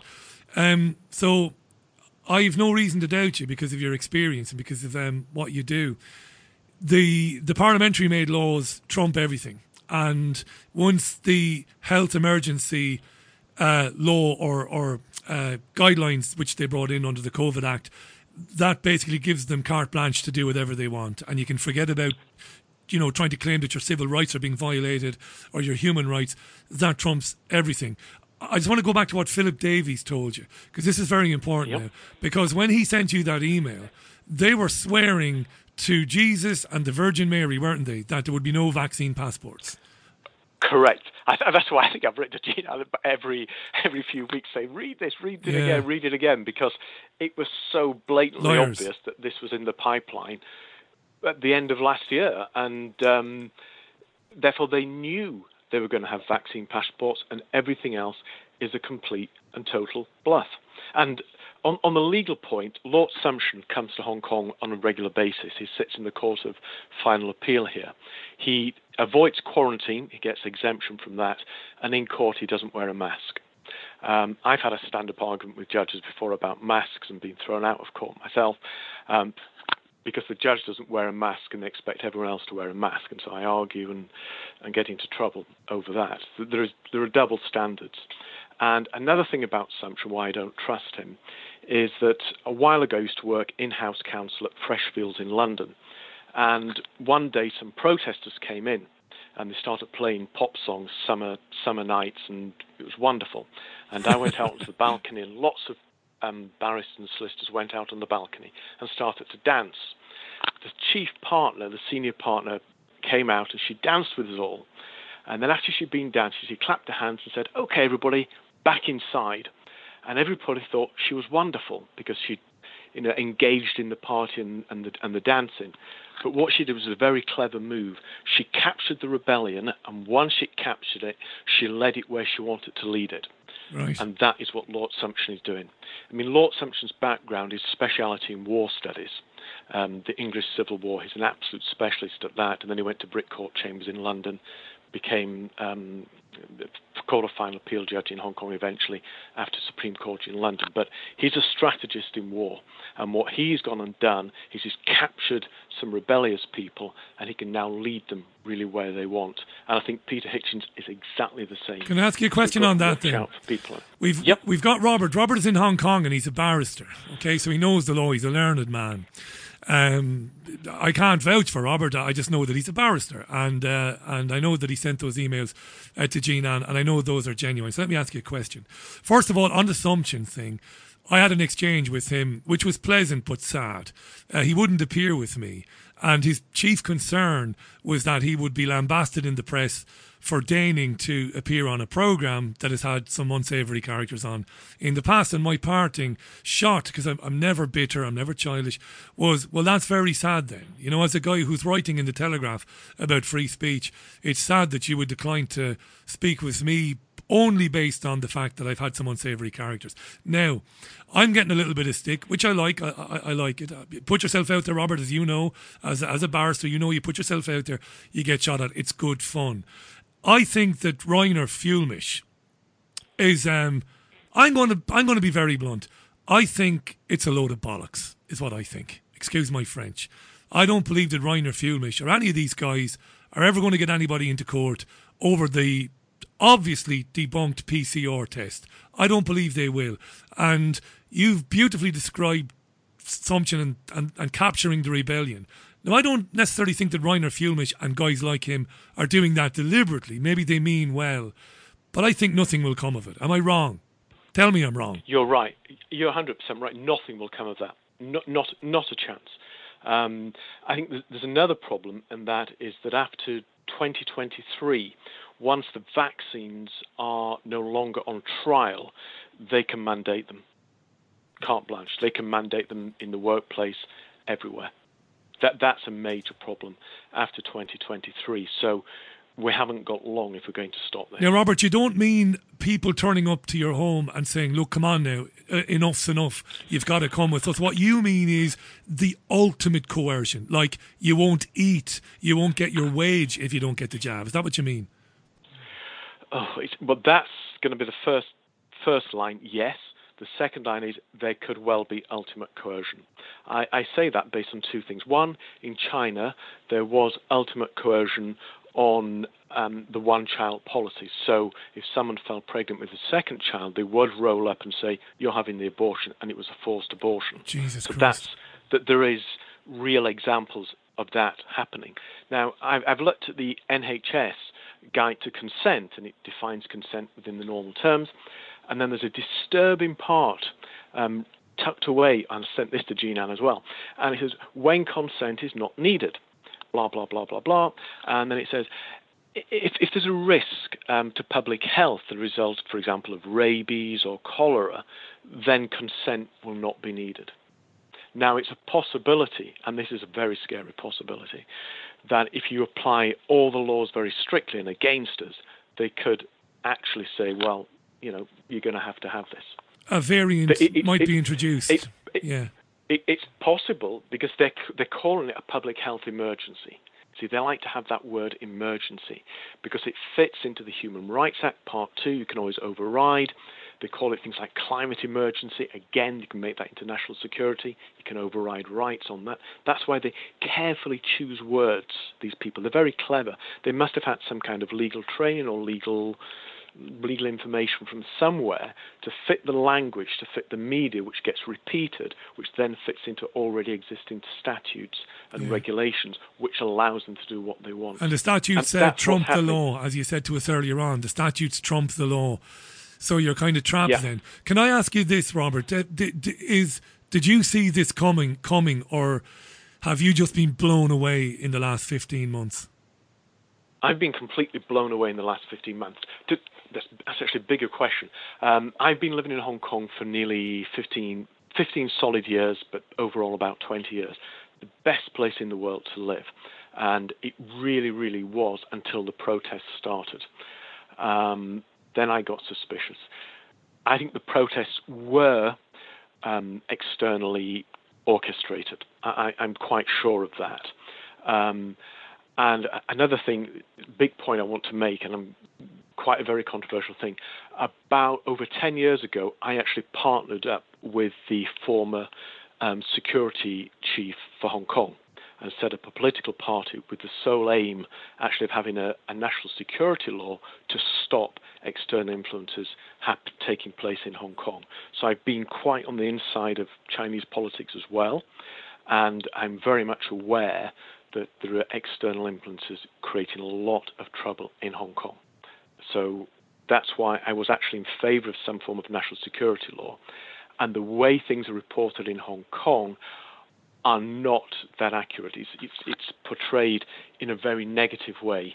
This national security. I couldn't criticize. Um, I couldn't criticize you for that because I'd be a hypocrite. Now, on the one hand, you're you know anybody coming on this program that wants to introduce national security laws. On the one hand, I want to have a proper ding dong with you. I want to have a go at you. You However, no, no, no, I won't Yeah, today. you- but you know what? We'll, you, please do, please do. do you know what? It wouldn't um, be lovely to have you back on the program for a proper interview, right? We could do that. But the reason I won't be a hypocrite is I was in favour of that when Hugo Chavez um, took Venezuela back for the Venezuelan people.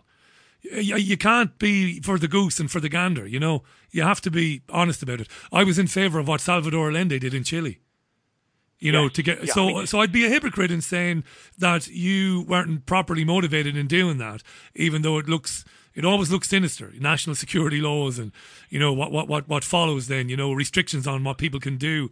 I look, we could argue about that all day long. We will another day with your permission, but. Uh, but Jesus, where we are now, Robert, that's more important now for the moment. Where we are now, and where we're going to go. I, I think I, I think t- taking it forward into the future, if listeners can think, how can we solve this without involving law or politics? I mean, voluntary non-consent would have been brilliant, but unfortunately, too many people have consented. But still, there's always a way around it if we can think differently. How can we deal with this? Don't get suckered into believing any politician, even if they claim to be on our side or helping us in any way, they're not. Just think. I was thinking of the Freshfields things where they capture the argument, keep people in the game a little bit too long. People believe them, and as long as they keep the ball in the air, they get what they want. We have to disconnect completely from politics, all the politicians, the legal system, and figure out how to answer it. That's That's the really the sixty-four million dollar question. I've had a I've had a message from Jan, so I'll read it out in the interest of balance.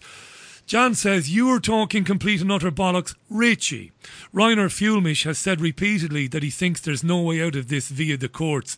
He has said explicitly and repeatedly that he thinks the judicial system is too corrupt and controlled to end this thing that way. Uh, I'm not talking bollocks, Jan. I've seen videos where Fuellmich is talking about serving notice on people and um, sending documentation to courts, uh, y- you know, basically sending briefs to courts with the intention of suing people. So stop, stop. That's exactly what Fuellmich is saying that he will do. So stop with your nonsense. And then I see him interviewing every Tom, Dick, and Harry on some podcast, and I think it's nonsense. So don't be silly. It, it, I think it is nonsense. But One thing he said, I think, on one of those interviews, he said, "We'll see where we are in two weeks' time," and this was months ago, and nothing's happened. yeah, you can't beat them no- through the no- court system. Yeah. Oh, um, just one last thing on your last call. I know you like music. Hazel O'Connor, Eighth Day, best lyrics ever. Um, it's it's about machines taking over the world. Um, if you get a chance to listen to it, listen to Hazel O'Connor, Eighth Day. It's about machines taking over, and that's another fascinating thing that's been happening in Hong Kong. They're wanting to replace judges with computers. How about that? That's another crazy thing that's happening. So Hazel O'Connor, Eighth Day is the music of the day. Can we um, schedule? I know the time difference is nuts. I know that. Can we? I'll, I'll even start early for you, Robert. Uh, I, we'll, we'll, I come on a bit earlier. Um, let's schedule a chat. We get you on for forty-five minutes to an hour. We'll have a good chat if you fancy that. Yeah, I do, and you can attack me on that. I can defend national security law. You can attack me. I won't attack you. Look, I think you might have heard the program before. I don't attack people, but we can have a good old back and I know. forth on it. Yeah. Yes, yes, Absolutely, uh, uh, yeah. yes, absolutely. Listen, thanks for reaching out. I really appreciate it. Okay, thank you, Richie. Great show. Ah, Fantastic you're a gent, show. Robert. Thanks for saying that. That's Robert. He's a barrister in Hong Kong. He was chambered in the UK. He's worked in Hong Kong for 15 years and he knows the law. And uh, Jesus, he was interesting to say the least about the law. I agree with him. Not that I know nothing. I'm no expert, but I, I, I've been around, right? I've been at every level of the mainstream media. I've covered court cases. You can't beat these bastards in court. You can't. You just cannot. They're not going to say, oh, you're right, yeah, it is terrible. It is tyrannical. Yeah, that's right, yeah, common law. Why didn't we think of that? Yes, let's end it now. No. And on this thing, by the way, on this thing, I'm going to try and get Dean Smith on before the end of the programme. Uh, on this thing, uh, it for me, um, of, of Reiner, first and foremost, I've never spoken to Reiner Fuellmich. I don't know anything about him. I bear the man no ill will whatsoever. I've got no axe to grind with him. None. But I've been shown videos where the guy is talked about court cases and building cases against the PCR, the, the, the usage of PCR and the fraudulent and all of this. And I say, no, it's not going to happen. And some of you don't like it because you're morons. You're morons. You talk about being awake. You talk about being, uh, you know, you talk about being clued in. You can't bear to hear something which contradicts your narrative or, or the things you hold dear. You can't stomach somebody disagreeing with you. You're pathetic. Grow up. Grow up. Grow the fuck up. You live in a world where people have different opinions than you. Right? So either like it or fucking lump it. Doesn't matter whether I disagree with you or not. If you want to believe that Fuellmich is some sort of legal angel and he's going to take it on because of his experience, good luck to you. All the best. I'll be here next year when it hasn't happened. Where will you be? You'll be gone. You won't have the courage to come on here and say you were right, Richie. Like that fucking twat, Michael O'Bernicia. He's going to have Matt Hancock in court. You told me last October. I laughed at him and said, no chance. None, I said. Oh, Richie, you're a shill. Richie, you're a scumbag. Oh, why don't you support Michael O'Bernicia? Because he's a fraud. He's a truther. He deals in clickbait. And some of you are so desperate to be told what you want to hear that you'll follow these fucking dickheads all over the internet. Won't you? Didn't want to do this today because I'm in good form. But I'm sick of some of you morons and your and your adherence to the truther industrial complex. Oh, I love that guy. Why? Because he tells me what I want to hear. Even if it's crap. Michael O'Bernicia, I'm taking Matt Hancock to court. Fuck off. Moron. He's a moron. But you know what? I blame you. You're worse for believing him. Reiner Fuellmich is going to take him to court in America and in Germany. No, he's not. No, he's not. Where will you be next year when it hasn't happened? I know where you'll be. You'll be trolling somebody else on the internet because you haven't got the courage to admit that you were wrong. Grow up. Scottish John is in Austin, in Texas. You shut up and all, Scottish John. Mr. Speaker. How you doing? You tell us, when you tell us man to hold his wick, When will they grow up, John? How many times do you have to fool somebody before they say, I'm not going to be fooled anymore? They believe these truthers. I'm going to take Ma- Matt Hancock to court. Sure you are, son. Sure you are. Yeah. Sorry, buddy. What? Go ahead. remember the Who played that when they were guesting at the Super Bowl when Obama got elected. We won't get fooled Won't again. get fooled again. Yeah, the irony. the stone cold irony. Oh God. Oh here. Let me let me tell you a wee Irish joke, try and lighten your mood a bit. What do you call an Irishman that hangs from a light fitting? Go on. Chandelier. Chandelier. I knew that.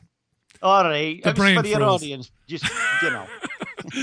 I'm going to get Dean on in about 10 minutes, so uh, All right. care home Dean. I was gonna What's going on there? It's all open up there, isn't it? You've got a governor who, who who's opened up the state, no masks. Jesus, man, I, I don't know what to make of this guy. There's some people think he's all right, and there's some people think he's a complete butthead. So I, I don't get involved in it, Richie. I I made the decision before I came here, after the Thatcher years, which is what I want to talk about today. I wasn't going to get involved here. I wasn't going to invest myself in the political system because I think it's a waste of time.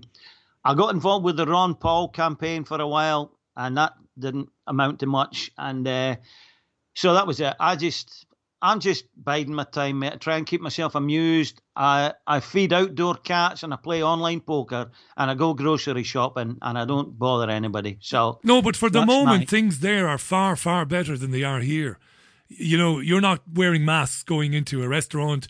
They're not telling you that you need to be double jabbed if you want to go to a nightclub. You've got none of that. Some of these Republican governors, at least, and, and I'm not naive, so I know that these people are ultimately establishment uh, people to the bone, but at least it seems like life is better there, John.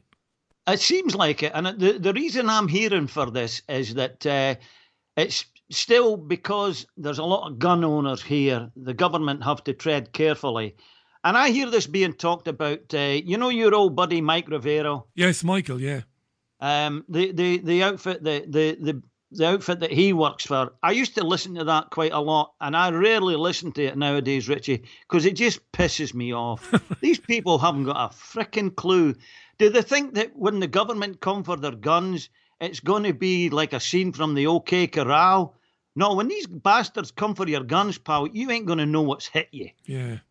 They're not going to be calling you out in the middle of the street with a bloody pistol and a holster, for Yeah. Christ's sake. I've never Anyway, bought into the idea. I've never bought into the idea that gun ownership is is.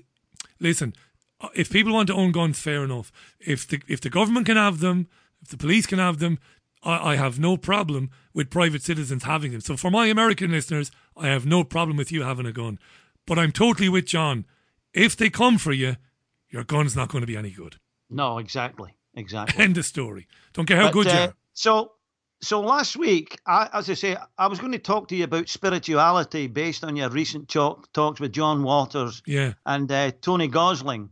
And then last week, I heard a young guy, I think you were reading out a tweet by him, and he was asking about the Thatcher years. Now, the Thatcher years are, they're indelibly bloody planted in my brain, Richie. I will never, never forget the Thatcher years and what I think they, they did to, to a country that I used to love. I remember when she came into power in 1979, the unemployment figures was one and a quarter million. And I was working in the textile industry. I'd started working in the textile industry in 1965. Now, after two years of her being in power, I had to go to the Philippines to find a job. I couldn't find a decent job in Britain. I was working up in the north there uh, in a, a wee place called Chorley. I was working in a wee factory in Chorley, and uh, it wasn't a great job.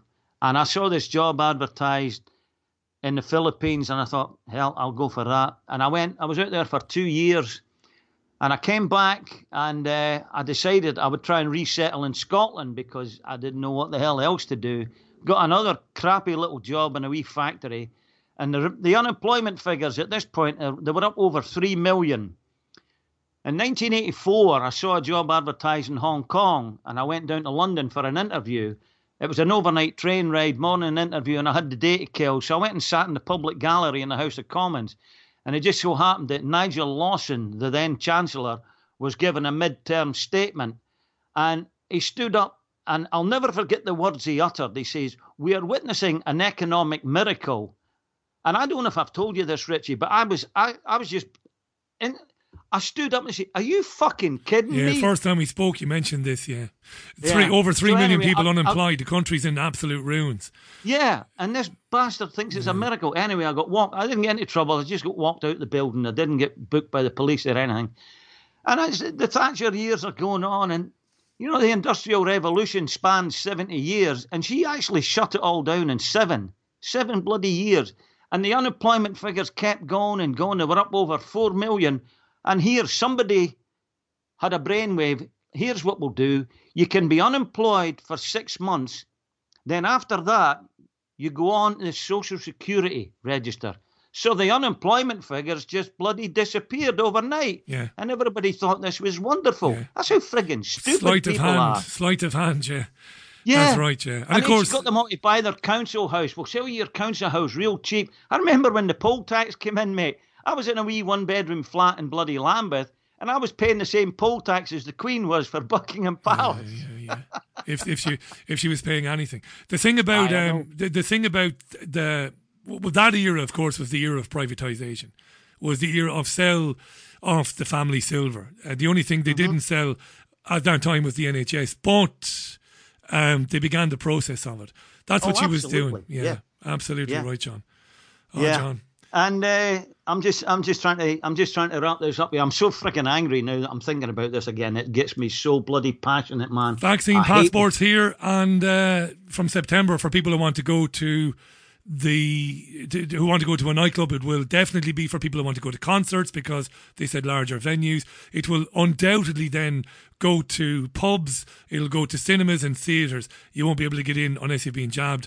And in Ireland uh, today, uh, the Irish uh, president signed into law that law which says that from Monday you can't drink or dine indoors in Ireland unless you've had two jabs or prove that you've passed a recent test or or, or, or be, negative, and and that's the, the vaccine passport as well. Final word, John. I'm going to try and get Dean on because Yeah. uh, care homes and it's it's. I want to talk to him a little bit about about that. Final word to you. I think it's better where Well- you are. Go ahead.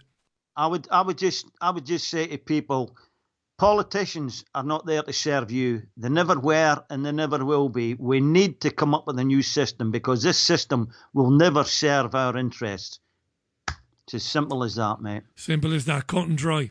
John, thanks very much. That was John in Austin, in uh, Texas. We'll undoubtedly hear from John again. I've got about uh, 10, 12 minutes left. I want to get Dean on because Dean has been running a care home in Sheffield for some years and he was on the programme previously talking about that.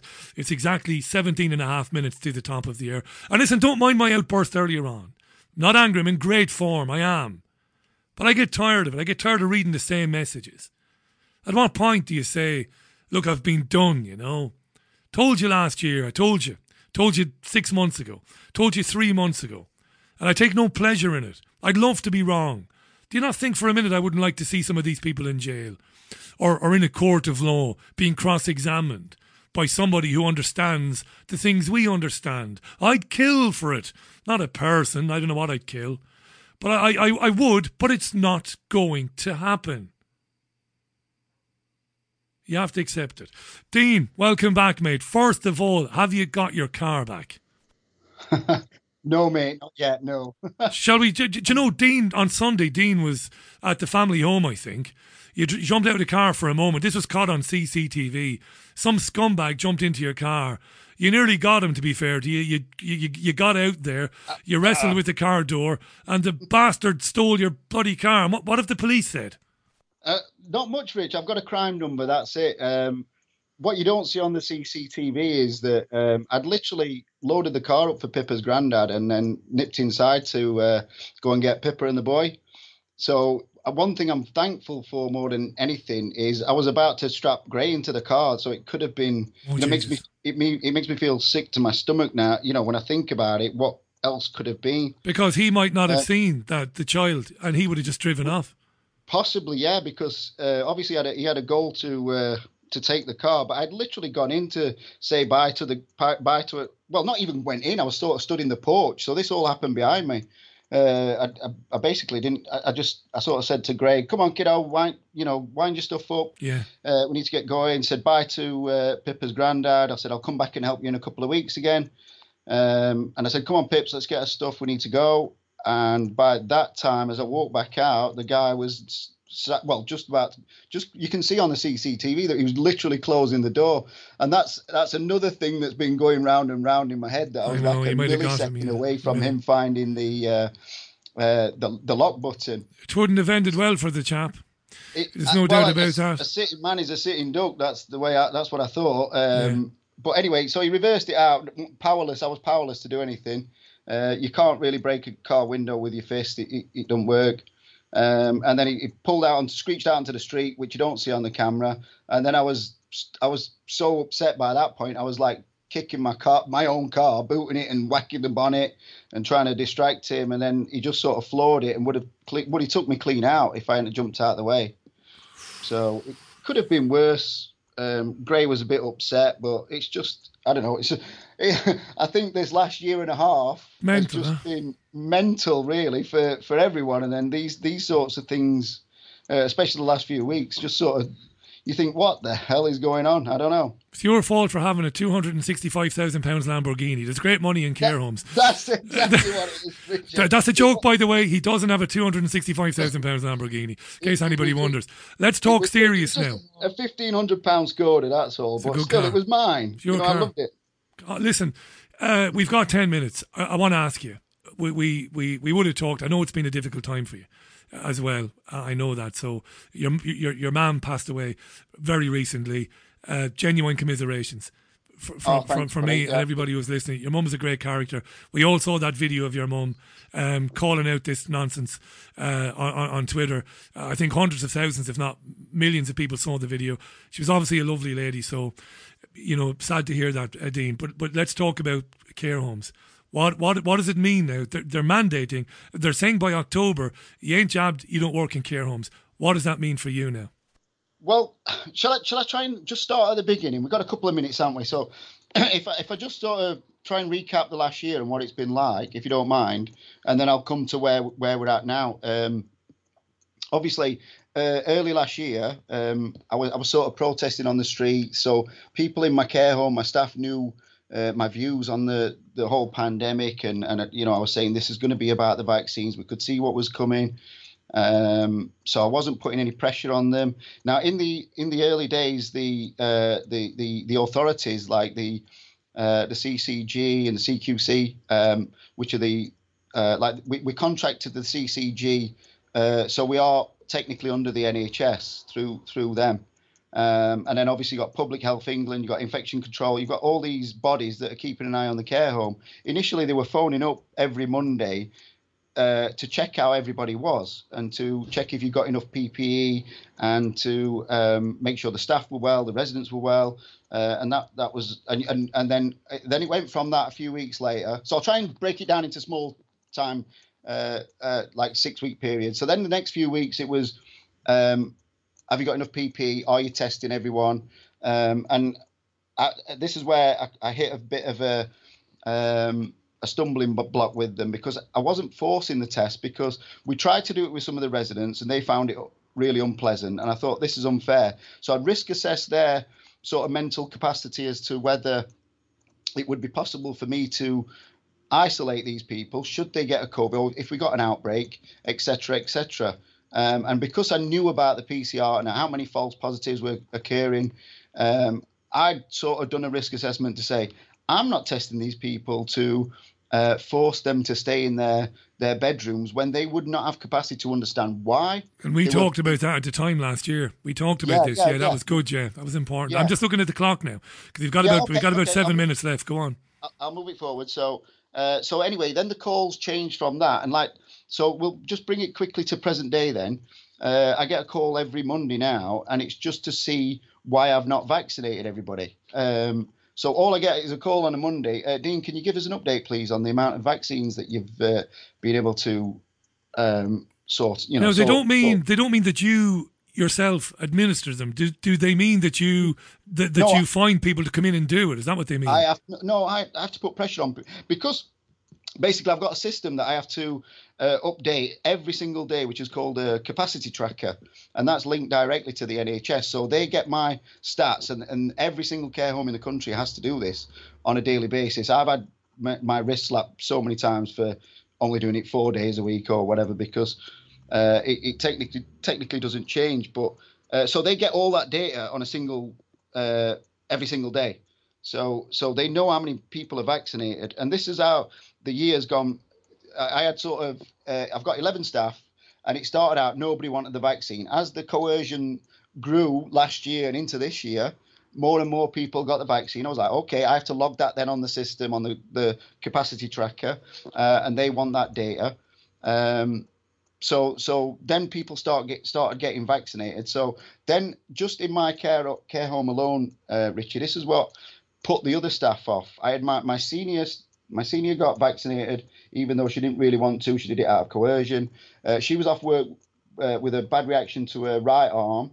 Uh, for seven weeks, got signed off sick for seven weeks. Seven so bear weeks. in mind, I'd, I'd run my care home for an entire year with no cases, no infections, no concerns whatsoever, no problem. Um, and then the vaccine started. Then I've got my senior off for seven weeks. Then one of my other staff um, uh, copped for a blood clot. She was off work for two weeks. Uh, I got another member of staff off for two weeks with severe uh, fatigue. Uh, I had one of my residents that I had to put onto the yellow card system because he had a he had no capacity, none at all. He's got he's like highly complex, uh, needs help with feeding, incontinence, just literally everything. Uh, they give him the, the jab because again they don't, they're not bothered about consent. If they can stick it in someone's arm, they do it. Um, so so he he copped for a bad reaction. So I, I yellow carded him. Um, and then I had one of my other members of staff. Her mom came out in a rash down one side, uh, went deaf in her left ear, but she didn't challenge it because she said it can't be that. It was five days after the vaccine. all so post jab. All of these cases now are all post vaccine. All of them. Post post All post-vaccine, yeah. They're all vaccine reactions that I know of. That you know of. Not- yeah. yeah, that I that, that have affected my life. Obviously, my uh, my uncle Trevor died in February. He had the vaccine. He died two two weeks later. My mum had the vaccine. She died four weeks later. They were old, you know. Uh, but but there's just too many people uh, uh, close to me at the minute that are uh, that that. So so when they when they are chasing me at the minute for me to up my numbers for vaccination, obviously I'm putting a bit of resistance up because I'm I'm telling the, the CQC that the the people that have been put off by it um, know other people that have had bad reactions to it, so it's making them hesitant and rightly so. Um, but th- that's all they want to know. They are not phoning me up anymore to see anyone's eh, if if every, if, if Public Health England and the CCG actually cared about the people. Surely the first thing they would ask me as an RM, Dean, have you kept everyone well? Is Yeah. everybody How are they? How are they doing? Yeah, How are yeah. they doing? Yeah, that that should be your first. How many have you jabbed, Dean? How of many have you jabbed? This is what they're That's it. asking you. That's what I get every Monday. have you got any more? Have you got anyone else jabbed? Have you got anyone else jabbed? Um, and and that's been sort of the the battle that I've had. So um, and and listening to your, um, I think you had a lady on. Was it Alison Lee? Was it? Alison, yeah, Alison was on with me last night. Yeah, That was a that was a great interview. Uh, well, as you always do, do. I, uh, but yeah, um, th- there was so much to that as well. Well, I was just going to ask you. Alison believes that there's going to be a perfect storm. That because other care workers are well aware of these reactions, they're unlikely to take jabs, and then that's going to mean that they will leave the, the business. You are going to be struggling to, for, for for workers, aren't you? Inevitably. Um, well, this is the thing. I was I was still I was still kind of pleased that I had. Um, this is why I think they've been targeting me because I I had seven staff double jabbed, four staff none, and and myself. So seven and five. So that's not up to their percentages. All they kept saying is we need at least eighty percent to take the pressure off you. I was like, well, I've told you why they- they're not doing it. Uh, anyway, obviously the, the, the, the Parliament have voted uh, this this law through now, which definitely puts my job in jeopardy because I, I will not be taking it no matter what, Rich. I'm ready to push this boulder all the way over the hill, or it'll crush me on the way back down. I will I will walk out. Um, not everybody else is going to be strong enough for that. And I had, I had one member of staff this morning who stood strong. She um, she was in tears this morning to me because she said I've had to have it because it was stressing her out, worrying about if she'd lose a job or not, even though she's got a lot of time. And I was coaching her through it via text, and I was saying, listen, just wait until the last minute at least. That's that's the least that you can do. I will support you. I'm not to um, I'm not I'm not to um, put put this pressure on you to to take it. That's the that's the last thing I would do. Yeah. Um, but anyway, she's gone and done it anyway, and then she's coming now. She's having anxiety problems because she's had the jab, and now she's worried about the possible reactions that she's already seen. And that kind of coercion is is it's disgraceful, mate. It's North Korea. It is North Korea. So let me ask you a final question. And look, we will pick this up again properly on the regular show. But let me ask you a final question for today. It's a stupid question, but I'll, I'll pose it anyway. If they insist on this, and they are going to, you're going to be out of the care home. Like, Yeah. aren't you? Yeah, 20, 25 years career, uh, 16 years a registered manager. Um, pretty flawless service, to be fair. Uh, that sounds big-headed. No, no, it that. doesn't. No, no. Listen, I uh, looked into you. First time I ever heard of you, I looked into you. I've got sources all over the country, not just this country, other um, in other places as well. I looked into you. The word came back that you're very highly regarded. Thanks, mate. Yeah, well, I do get that from a lot of the. This was another thing, like a a social worker that I work with as well. I was on the phone to her today, and she's come back to me today, ask because she's completely exempt from the vaccine because she had a bad reaction to the whooping cough vaccine as a kid that nearly killed her. She's gone to see a GP today, and he's actually said, I can't sign you off because that's, he, he said, I don't know if the COVID vaccine is not safe for you. He said, What I can do for you is I can make special arra- uh, arrangements for you to take the vaccine in hospital and have uh, be an inpatient for 48 hours. So at Ridiculous. least they can give you the extra care. and I'm Jesus like, wept. Oh my God. I'm like, Jesus Christ. He's a madman. Oh, I, I don't want to say her name, but I, I've worked with her for 16 years, and, and social workers get a bad rap. And I've mentioned her before. She's a really good friend and, and as true as and, and, and as honest as they come. Um, so that's occurred today. I'm just thinking, you use the um, analogy vaudeville, vaudeville, Yeah. and it's just like every day Isn't it? something else happens, and my, my mind's like, Listen, we'll get you booked into hospital and we'll get you jabbed and we'll keep you there just in case something happens to you. yeah, because, because How about we don't have the jab? Yeah, because your medical records Oh, are sketchy. God. Um, so eh, as a, as a child, the, the paper medical records are sketchy, so we don't know. So it, we still, I've still got to recommend it as a GP. I've got to recommend it for your safety. Here's But we- final. Here's a, here's a final question, um, and you've got 20 seconds to answer this. Uh, what what are the chances that the sector will push back against it and say no? as quick as you can. I, I can't gauge it, but I, I, I, like I said, two more, two of the the stronger members of staff that I've got have, have capitulated now. So I've, I've literally got two that have, that are not that are still saying they won't take it, and obviously me. But I, I will I will certainly walk away from this before before I take that. It's and that's disgusting. That. It's disgusting that people who are born to care for people, um, to help people, will eventually leave it. And like Alison said to me last night, what about her then and her son? He's got learning disabilities. Um, he, has got autism. He desperately needs people like you. What, what's he going to do? Dean, we definitely will pick this up again on the programme proper, mate. You know that. So. Oh, all right, mate. That's oh, perfect. Jesus. Thanks uh, listen, for... always good to hear. And listen, it's it, uh, your. I've, I've told you this before. I know you hit the wall last last year, um, but you, you you do do amazing. I'm not kissing your ass, but uh, like the people that I've met through your show, like Cherise and and Stu in Brum and and and um, and you know the people you do you you bring people together, mate, and it's it's really important that you do because uh, you give people a bit of strength, mate. It's it's a good thing that you do. Thanks, Dean. You too, buddy. Thanks for coming on today. Vital information. Dean Smith, friend of the programs, and uh, a man who runs a care home and runs it very well.